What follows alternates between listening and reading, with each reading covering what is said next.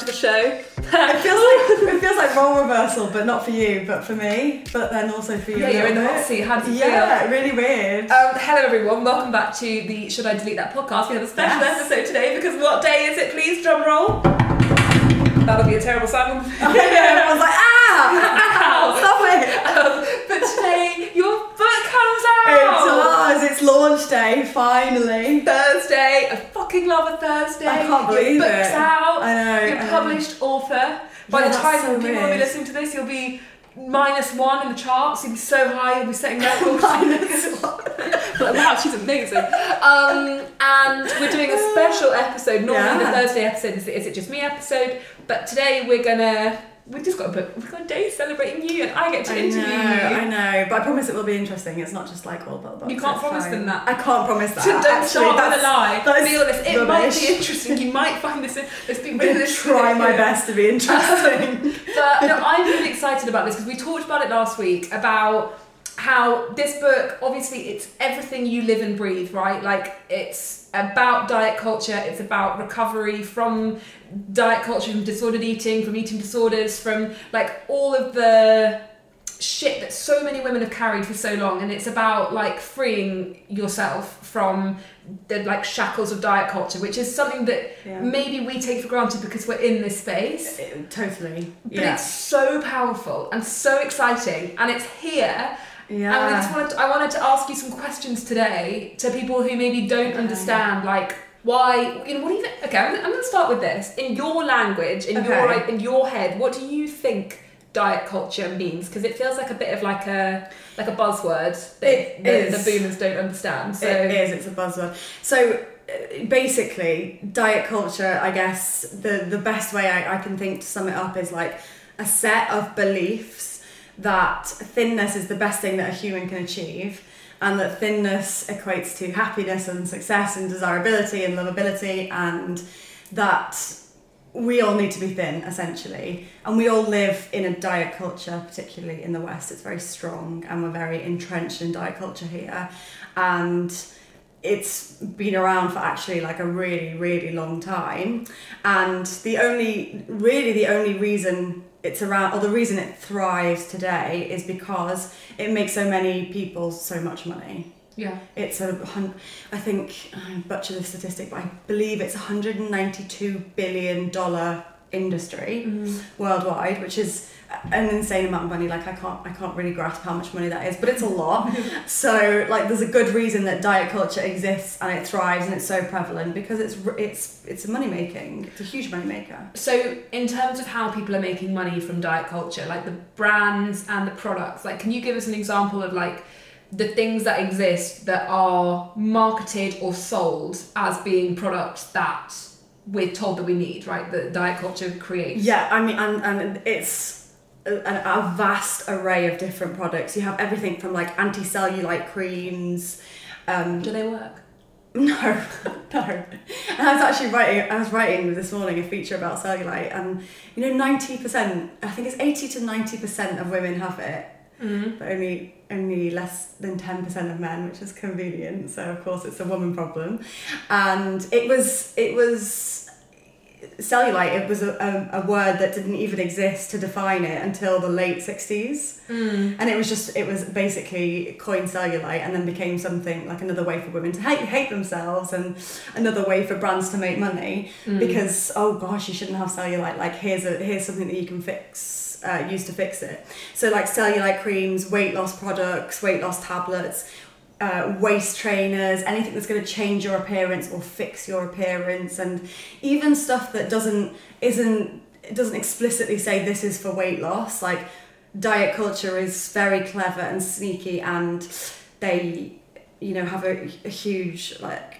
incredible marketing power behind it Mm. who keeps up with the current climate and you know realizes oh you know we can't we can't be as overt with our messaging nowadays so we- we're gonna like package it up as balance or wellness or well-being A lifestyle change. yeah right exactly and then like yeah a, a lifestyle change or like a gym you know uh, get in shape. Mm. You In know, what shape? What shape? Triangle. No. No, uh, hexagon. But there's also within that there's other products as well, right? That like already exist that are then being used, and I mean products when I say like an apple or like there's ridiculous things about existing things like oh drinking more water so that you can not be hungry. So there's stuff Yeah. like, like how, who is doing the marketing for apples that like so you, oh you have to eat an apple every day and that will Yeah. help. And it's like I mean that must come from dietitians I suppose like or PTs. I guess the amount of PTs, particularly on Instagram, that offer like unsolicited or not unsolicited, but uh, nutritional stuff that they don't necessarily have the training for, Right. and that's because everybody wants an answer, right? That's the thing Right. with diet culture. Exactly. And with anything like that, if you drill down, you'll find that people are making money from it somehow. So, like the PTs, they're doing it, they're offering this, you know, this advice, like nutritional advice, but at the end of the day, they want to sell their plan or they want to get Yeah. more clients. And it, often in magazines, we'd get the like, it, it was it's you that you used to eat an apple every morning, right? Yes, I did. No, not every morning. Before every meal. Half Before an every hour meal. Before every meal. Okay, Yeah. and I did half a grapefruit. Fucking love a grapefruit, And- they are not spicy, sour. That's a lot to do every time. It's like, oh god.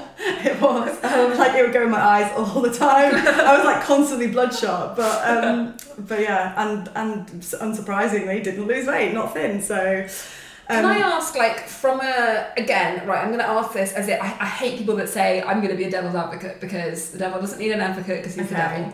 But I'm going to ask this like a boomer. I'm going to be a boomer advocate, right? Mhm. Because there are people, there are like the Piers Morgans of the world with the school of thought that's like, okay, well, there's an obesity crisis in the UK, for example, and poten- potentially maybe that is more dangerous than diet culture. Now, that's something for people to debate and whatever. So I, I'm not asking you to answer that because it's an impossible question. But mm, I, I think people need to understand the dangers that come with diet culture because people think that we're that it's a celebration of obesity, right? That's what people. That's what the the boomers basically say sometimes. You know, when whenever we see like plus size women on a Yeah. magazine cover or whatever, they're like, oh well, you're just promoting obesity and blah blah blah. But I think like in order to understand why that's not the case, people need to understand why diet culture is so dangerous. So could Right. you please explain like the life-threatening dangers of diet culture? so yeah, we have that Piers Morgan narrative like obesity is bad, obesity is dangerous. Obesity, like obesity, and I'm saying this in air quotes because the science behind obesity being unhealthy is not what we think it is, right? we think according to our you know medical knowledge and our medical system which adopts a very uh, weight normative approach we think that anyone that is in the overweight category which is over 30 on the bmi scale is then unhealthy right and and then if you go obviously higher and higher and higher the more unhealthy it gets. And actually like yes the and i'm not a scientist and i'm not a doctor. And yes some fat is linked to bad things like that you know to health problems. Like we can't get away from that. But you can't just look at a person who's fat and say that they're unhealthy because you just don't know that. You have no idea and only their only their doctor knows that like and then you have absolutely no idea. So we can't just go around deeming people unhealthy when there are when we don't give that same energy to thin people like if we just see thin people why do we assume that they're healthy? We have absolutely no idea and health encompasses so much more than what you weigh. So there's that and then this this whole you know promoting obesity thing like what is the alternative for those people? Do they want fat women to be shut away and kept in the, on the margins of society and not be represented and not be shown and not be seen. Is that what they want? Yes i'm, I'm guessing so because if they're uh, complaining about them being like celebrated and shown then i'm guessing that's what they want. And what does that cultivate? Shame. And shame is you know and i'm using this I'm, I'm applying this to their logic. I'm not saying that fat women need to lose weight but by their logic they want this obesity crisis gone and people to be thin but shame is science has proven again and again is not an effective motivator. Mm. It doesn't help in any way. Fat women being ashamed and feeling like they have to lose weight to fit in and feeling shamed into losing weight is not going to make them lose weight because we know shame is not an effective motivator. So they're just left on the margins of society feeling ashamed alone and it's it's it's not productive for anything or anyone. It's just it's cruel.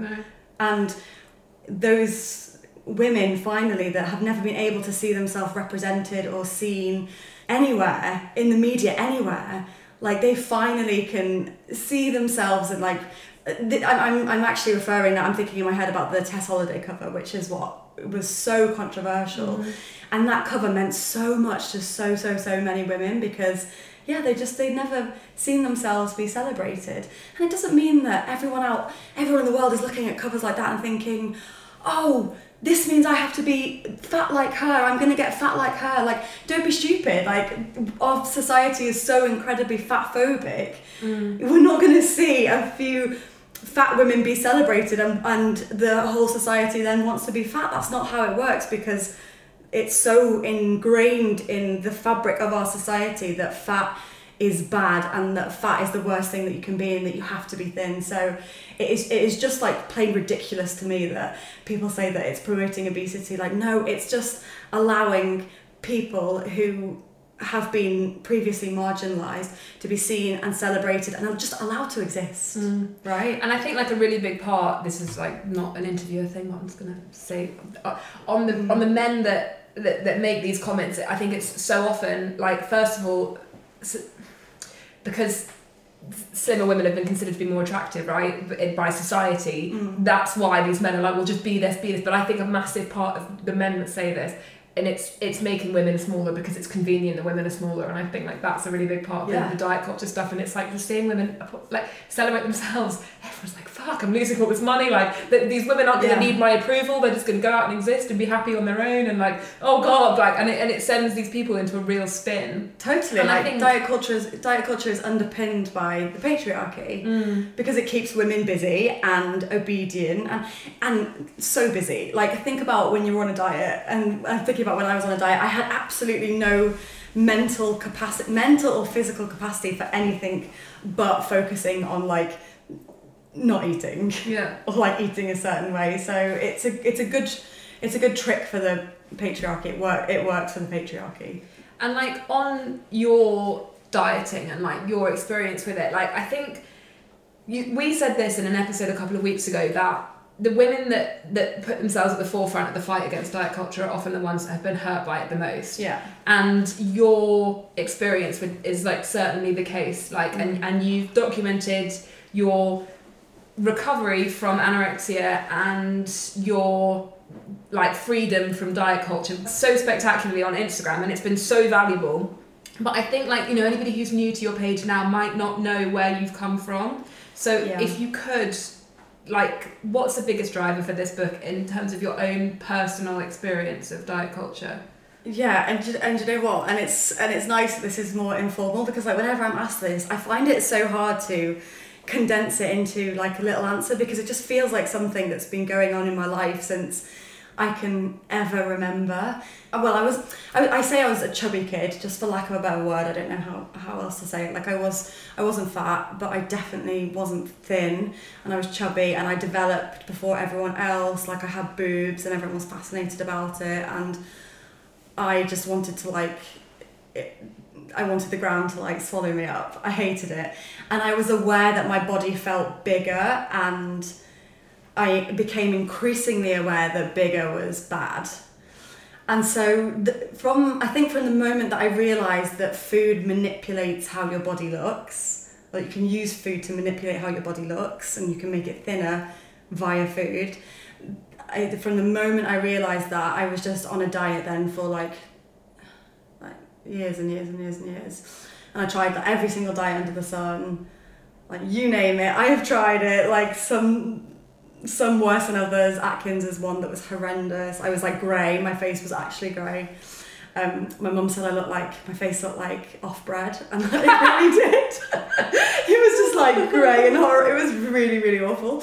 Um, and then when and then in my early twenties, and I started a job at a magazine, and I guess it was um, I was thrown into a more like glamorous world in fashion. I was doing fashion, and obviously like fashion is so.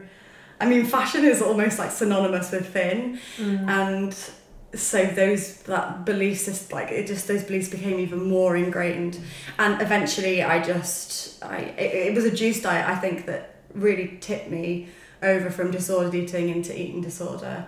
And then I just basically stopped eating from then. But like, and you know, and then, but like recovery was really long. And I want to stress that because I, f- I feel like people think, oh, then you get, you know, like young, thin, you know, very thin white woman, like gets eating disorder, gets help, like recovers. But my story wasn't like that. And I really want to stress that because I don't think there's enough of those like quasi recovery stories. We don't hear enough about those. I'd only ever heard of like success stories, like instant success stories, and Mm. mine wasn't like that at all. It, it my anorexia then morphed into bulimia for years, and then into binge eating disorder, and it was re- really only a few years ago that I actually managed to, you know, recover. Yeah, I Probably. suppose people think that it's like with most things, like you get a diagnosis, you get the treatment like an antibiotic, and then you're better. Yeah, But I guess a big part of the fact that it's a mental health condition is that you also need to want to get better, and Yeah. and and there's so much to it that people I think maybe maybe because we're so shit at talking about mental health in the UK that, we just won't even Mm. entertain the conversation. But can I ask like how your diagnosis came to be, how it was approached by you or by your family or by your healthcare professionals because so many people exist with disordered Yeah. eating, with eating disorders, and they just like you know everybody's journey is so different. so different. And do you know what? It feels like a blur now. Back then, when I first got the diagnosis, and it was my mum, she was like, "Something is really not right with you." I remember her saying, "Like the lights are off with you completely. Like there's just no one home," and there wasn't. I was just, I was in like people call it a prison and an oh, eating disorder, and that is exactly what it feels like. It's like a mental prison, and you're just so trapped and consumed by food and weight and body and I was on and off the scales like five times a day and I just I existed on like boiled sweets, like sucking boiled sweets, like that would help alleviate my hunger pains. And then yeah, my mum was like, We need to take you to the doctors. The and I was really lucky because I had private medical through my work. And this is also why I like telling the story a bit like, oh, because it's so hard for anyone listening who does need to access help and they don't have private medical, they can't afford private medical because it's you know the NHS like it's just it's it's dire the situation and your BMI has to be life threateningly low for you to access help and then even if you do it's only like 12 sessions of CBT and it, in my experience at least like that is not sufficient um, so I was very lucky I was really lucky to access therapy and sustained therapy which is what I needed because it was just really yeah, I mean it is with everybody though. It's deep seated with any, anybody, but it took me a really long time to come to come out of it. Yeah. I wonder for you, was it like a, a shameful thing within your friendship groups or within your family, or something that you were able to talk about? Because obviously you speak about it so publicly now, but was it always easy for you to do that? No. And you know what? When I uh, when I actually and I don't really know what possessed me to do this, but when I spoke about it on Instagram, I'd still never spoken to my friends about it or my sisters about it. Like my mum and a little bit my dad, and that was literally it. It was it was so it was such it was such a secret. But I didn't just keep that secret because I felt ashamed. That was part of it. I felt very ashamed, but also an eating disorder is weird, but it feels like it almost feels like your private best friend Mm. that is only you know about and, and it's personal and intimate and it's a false sense of security and comfort, a totally false sense. And telling that secret is it feels so scary because you're like I'm going to lose this best friend that's been with me for so long Mm. and who's there in my darkest days even though They are your darkest they are your days. darkest days. Yeah. So I was just yeah, I just didn't want to tell, and I and I don't even know how it happened or why I decided to do it, but it's true like that. I and I can't remember who. I think is it uh, Brené Brown uh, talks about like how telling a secret releases like just release it releases so much power and takes Mm. away the power of the secret and it's like so so so true Because the, the thing with anorexia that is terrifying is it has the highest mortality rate of any mental health condition. yeah And is there anything that you would say to somebody who doesn't understand the, da- the the real danger of anorexia. I mean, like you said, it's the uh, psychiatric disorder with the highest mortality rate, and yet it's still commonly seen as a vanity illness. People think, oh, you just want to be thin because you're vain and you want to look good, and I think that is a reason that there's so much stigma and shame around it as well. And and that's definitely what what I felt. I thought like. God, I am so vain. Like I, I am so vain that I want to be thin and I'm spending I am I am dedicating my entire life to trying to be thin. Like how vain am I? And it's actually a really really serious illness. But I think people really distance like disordered eating and dieting from eating disorders, and I I don't think that's a good thing to do because I think the line is thinner than we realise. Yeah, so the line is thinner than people think, and actually, uh, NEDA, which is the National Eating Disorder Association, they did some research um, which showed that people who engage in moderate dieting are five times more likely to develop an eating disorder, and people who engage in uh, extreme dieting are 18 times more likely to develop an eating disorder. So the path is very clear, and you know, eating disorders are very complex. I'm not saying like, oh, if you diet, you're going to get an eating disorder. You know, people have to be, I think, I'm not a scientist, but I think people have to be susceptible as well. And there are certain like personality traits that uh, make people more susceptible to, to developing an eating disorder, like perfectionism. There's like all or nothing tendencies, but the path from disordered eating and dieting to, uh, and, and that's what dieting is, is disordered eating, of course that path from disordered eating to eating disorders is very clear. Yeah. And I don't think that enough is acknowledged. I don't think that's acknowledged enough. I think in the same way that Britain's binge drinking culture enables alcoholics to exist quite easily within society, it's Yeah. it kind of feels like the same with dieting. The fact that everybody's on a diet, everybody's going to be good on Monday, everybody's avoiding the bad snacks. It does Yeah. mean that people with a functioning eating disorder can exist kind of normally. Totally. And like you mentioned before that you were working in fashion, like I don't think we can underestimate how normalized size zero is. Like haute couture, think, close your eyes and think of couture because Right. it's size zero. right. Like that's it. And like do this is it. Like I, I think you know, like you said, a lot of people with eating disorders are susceptible to them for so many things and often it can be other things that you're craving control of and it's so, like so many complexities and it's not all about food but this, this is a, a culture that is creating such an extraordinary focus on thinness that it's yeah. surely inevitable and i wonder like Yeah. your, your fashion and beauty like do you think that was a a big i mean was it was it common like that because the food talk must have just been crazy working for a magazine like that Crazy. And dieting isn't just like dieting is glamorized it really is and so and thinness is as well i mean nothing tastes as good as skinny feels like that what was, my mantra Emily Blunt's line in Devil Wears Prada, and it's just like I'm one cube of cheese away from my goal weight. I'm like, what the fuck? i know And I- and it was like, I know. like icon. It was like, oh. I know it was really, really glamorized and like that. You know, it was, and still is, unfortunately. Like maybe less to a lesser extent now, but and especially, yeah. I mean, it was it, it, you. You had to be thin to be successful in fashion. Like you just had to be thin. Um, and I think a lot of that, I really.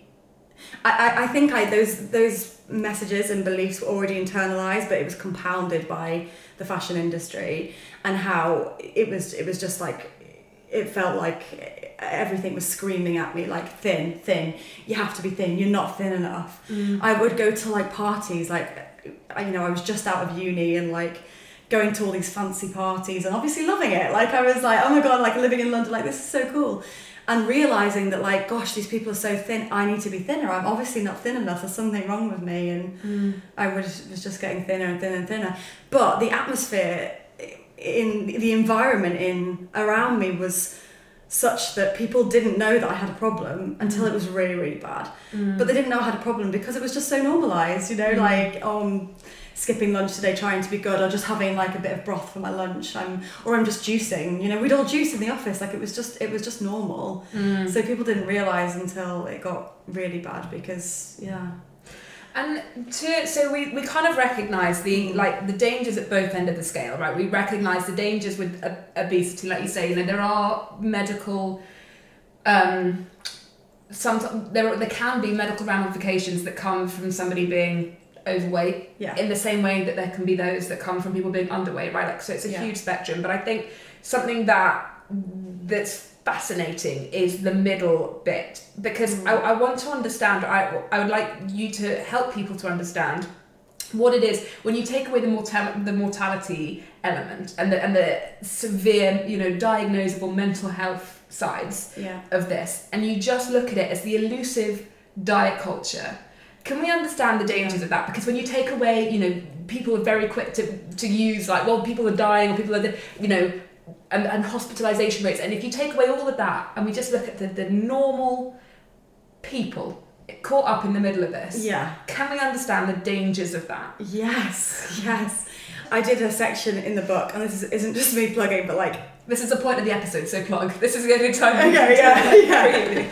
And it's are you a chronic dieter and it's like a, a week in the life of a dieter and it's like on sunday night diet starts monday diet starts tomorrow gonna throw everything away. I used to do that. I used to drive back to London after my mum's got come and come back from my mum's house, and uh, I don't know why I went there every weekend. It was weird, but every and I would just document in my head. I'm not gonna eat. I'm not gonna. I Yeah. This was quite not. I mean, like a few years ago. and did you eat loads on sunday Yeah, yeah, yeah I like, literally like thirty roast potatoes because I'm like, this will see me through. yeah because you know which which obviously makes no sense No it's like counterproductive to your actual out in the morning, and then I Right. have to anyway. yeah and then you start a diet on monday and then and then it carries on on tuesday and wednesday and your enthusiasm naturally wanes because it's not willpower. Like our, our bodies are very clever uh, which is a good thing and they want to they want to keep us going. And so when they're being starved they're like ah what are you doing? Like i need food.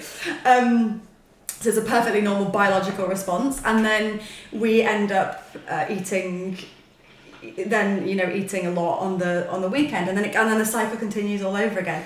And it's so miserable like so miserable. As i was Mm. writing this the chapter I, I remembered like all the sundays that were just so painful and i was like i'm doing this again. I can't believe i'm doing this again. Mm. the little part of me was like if it hasn't worked before why is it going to work now but I couldn't I, I needed I needed hope because I was like I can't stay like this. I need I need the hope. So I, I shoved that part away and just kept going. But it's it's so detrimental to your life like not only mentally because it zaps you it drains you of, of energy and it can impact your social life you know like I can't oh I, I'd love to go to that restaurant but I'm on this like low carb diet whatever. Yeah. it's it, it can zap your social and, and it can impact your career and your working life and your and your intellectual functioning. And physically it's not good either. Like the shit that we do to our bodies is really really it's just not good. They're not supposed to live like that. They're supposed to be consistently nourished and kept alive like not to be messed with Mm. every week trying this diet and then that diet. And it's just it, it's really horrible to be fighting your reality which is what so many of us do when we're not liking how we look and we're dieting or we're being good or whatever Mm. we're fighting our reality and it's painful and it hurts and it's probably more painful than a lot of people realize uh, listening probably actually realize until Yeah. they were sort of thinking about it and really honest with it and looked at like what will my life look like if I was if I had the body that I was super happy with Mm. like what would my life look like? And actually like god it would be a huge relief for so so many people. Mm. and people think that in order to in order for that to happen they have to get the body of their dreams or their goal body. And it's just not true as we know. It is not true. Like it is a mind problem. It's not a body problem. Mm. like I thought there was no way on earth that I could accept my body when I was I'm not going to say a specific weight, but like however many stone thinner. I was like, no, I still need to lose a stone or whatever. And now I'm that many stone heavier and I'm happy with my body. So that tells me that it's not, it, it isn't to do with my body. It was to mm. do with my mind and I've changed my mindset. But then I also realised that, I'm sorry, I'm going on a tangent, but like I also realised that it's easier said than done and it's easy for me to sit here now and say like, just be happy with your body as it is because that's really hard to do. It's really hard to do, especially when it's so ingrained in us that fat phobia and, and diet culture it's it's so yeah it's it, we're so conditioned that you just can't do that overnight. And I think, sorry, I will shut up in a second, but like, I think for me that was part of the motivation for writing the book as well, is that there is a lot of like self love and body love and body confidence stuff out there on Instagram, which is how I what I started doing, which is like, here's my body, which is not marginalized by any means, but it's not uh, the the the narrow you know standard of beauty that society dictates. And here it is and i'm owning it and i'm owning my cellulite and my stretch marks and that stuff i think is so important and so necessary for people who don't feel represented and haven't historically felt represented.